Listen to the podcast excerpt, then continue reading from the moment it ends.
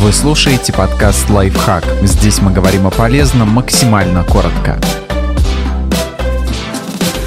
Пять типов людей, которые должны быть в жизни каждого. Найдите того, кто вас вдохновит, или сами станьте вдохновителем для других.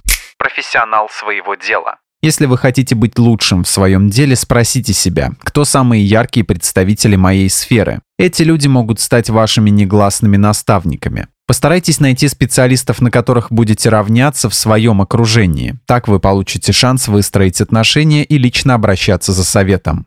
Защитник ваших интересов. Это тот, кто представляет вас в выгодном свете перед незнакомыми людьми, всегда поддерживает и остается на вашей стороне. И важно, чтобы такой человек нашелся у вас на работе. Часто адвокат бывает очень полезным знакомым, который сводит вас с ключевыми фигурами из вашей сферы деятельности. Второй пилот. Еще его можно назвать лучшим другом на работе. Это тот человек, который поможет с проектами, даст совет, как общаться с каждым сотрудником в офисе и выслушает все жалобы за чашкой кофе. Вдохновитель. Вдохновитель – человек, которому вы доверяете самое личное и который умеет слушать. Все мы иногда сталкиваемся с препятствиями и переживаем периоды неопределенности, поэтому нам нужен кто-то, кто поможет увидеть свет в темноте и воодушевит нас. Вдохновитель, как и защитник ваших интересов, желает вам лучшего, поэтому способен стать мудрым советчиком, когда дело касается определения приоритетов и выстраивания баланса между работой и личной жизнью. Он точно не позволит вам забыть о ваших ценностях. Ученик.